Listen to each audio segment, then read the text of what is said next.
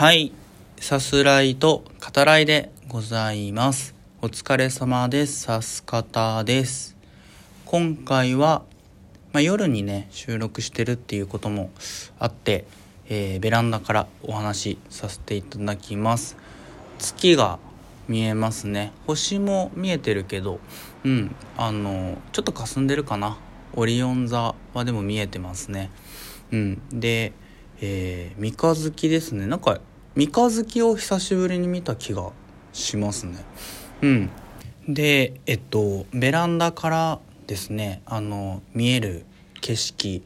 は、あの、まあ、山が見えるんですけど、そのまあ、ふもとですね、ちょうどあの、前回ね、お話しさせていただいた、えーちょっと高いところにある、えー公園があるような、えー場所が、えー見えますね。うん。あの、その公園があるあたりって、まあ、なんていうのかな。お金にね、余裕のある方々が 住まわれているので冬というかまあクリスマス前からですね結構あのイルミネーションでにぎわうんですよであの友人たちとですねもうだいぶ前だな十何年前とかになるかもしれないですけどとにかくまあ大学生の時ですね。うん。久しぶりにまあ僕も帰省して久しぶりに会ってあの中学がねあったあたりでもあるのでちょっとその方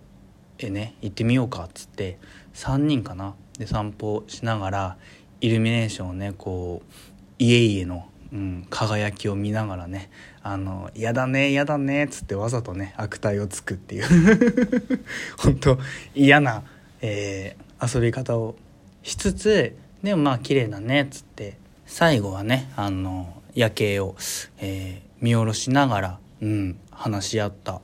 えー思い出がありますね、うん、いい記憶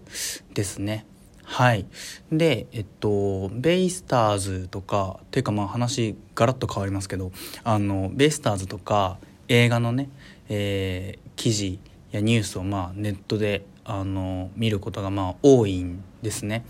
映画だとあのブラッド・ピット主演の「ブレット・トレイン」っていうタイトルが近々、えー公開されるんですね。あのデビッド・リーチっていう監督で「デッドプール2」とか、えー監督務めてるんですけど、まあ、とてもこうアクションに定評があって特に僕好きなのは、えーアトミック・ブロンド」っていうシャーリーズ・セロンがね、え主演のタイトルなんですけどキレッキレかつ、まあ、武骨なって言ってもいいのかな。そういうまあアクション、えーまあ、スパイものですね。うん。その2人が、えータッグを組んで伊坂幸太郎さんの、えーマリアビートル」をね原作に、えー映画を、えー撮ったらしいんですけどこれ予告編見ましたけどちょっとねまだわかんないですね。ちょっと本編見ないとこれはわからんなっていう感じですね。あの真田広之さんとかねあのこれからお話しする、えーモータルコンバットですねにも出演してますけどうんあのブレットトレインにも出られていて楽しみですね。はい。でベイスターズはあの今回ちょっとご紹介する選手一人挙げさせていただきたいんですけどあの宮崎選手っていう、えーサードをね守る選手がいてあの浜のプーさんっていう愛称なんですね。あのプーさんに似てるっていうあのねとてもこうなんていうのかな。まあ愛嬌のある、えー容姿をしていてあのねコロコロしてるんですよ。あんまりこう野球選手にしては背が高い方じゃなくて、うん、あのずんぐりむっくりじゃね あの体型なんだけどとてもこうチャーミングで、うん、ひげ面なんだけどあの、ね、目がねクリクリしてるんですよね。すごい可愛いあのパッチリ二重。うん。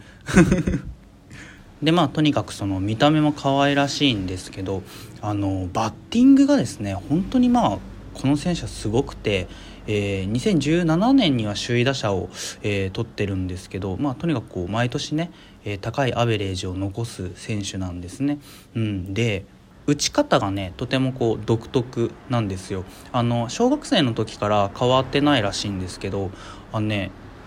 胸の前で肘をね右の肘をねこう折りたたんでバットをその胸の前でこうプラプラさせるんですね。あのぜひね画像検索というか、えー見ていただきたいなと思うんですけど。で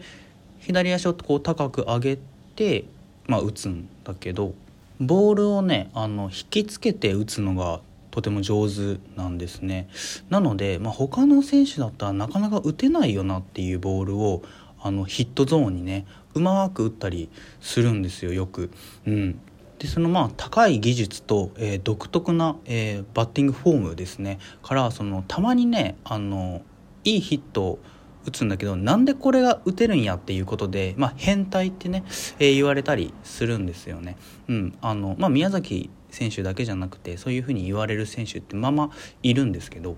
僕はなんかそういうあの変態的なねあの打撃職人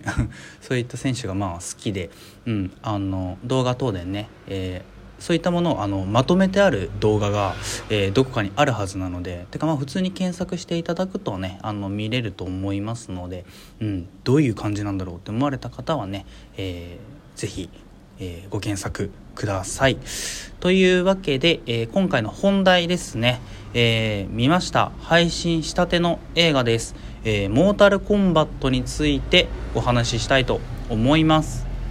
はい、えー、例によってあらすじ概要の方を引用させていただきます。世界的人気を誇る対戦型格闘ゲームモータルコンバットを新たに実写映画化。胸にドラゴンの形をしたあざを持つ総合格闘技選手コール・ヤングは自身の生い立ちを知らないまま金を稼ぐために戦う日々を送っていた。そんなある日魔界の皇帝シャンツーンがコールを倒すため最強の刺客サブゼロを送り込む。コールは特殊部隊少佐ジャックスに言われるがまま女戦士ソニアと合流し地球の守護者ライデンの寺院へ向かう。そこでコールは太古より繰り広げられてきた格闘トーナメントモータルコンバットの存在と自分が魔界の敵と戦うために選ばれた戦士であることを知るとなっております。はい、えー、あの制作国はねアメリカですけどあのアメコミっていうよりその日本の漫画の実写化っていうのがねぴったしなあのバトルものですね。アクションものです。あの話は簡単です。あの魔界の敵とですねあのいまして、うん、人間界の選ばれた戦士たちがですね戦うっていうそういうお話です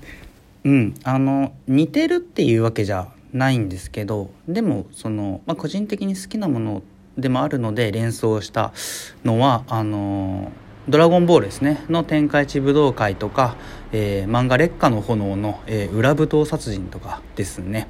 うん。あの前回、えー、なんかわかんないけど印象に残ってるんだよなっていうセリフ回をしましたけど今回もねあのいいセリフ出てきましたね。あのとある人物が、えー、特殊能力にね目覚める場面があってそれがその食卓のねシーンで春巻きをねあのくれって言ってでももらえないわけですよ、うん、で怒って俺に春巻きをよこしやがれ。ってねこう叫んだ時に能力に目覚めるっていう。うんすごいいいですね。バカバカしいなって。でもそういうところも大事だなって思いますね。はいで映画、えー、序盤がいいですね。あの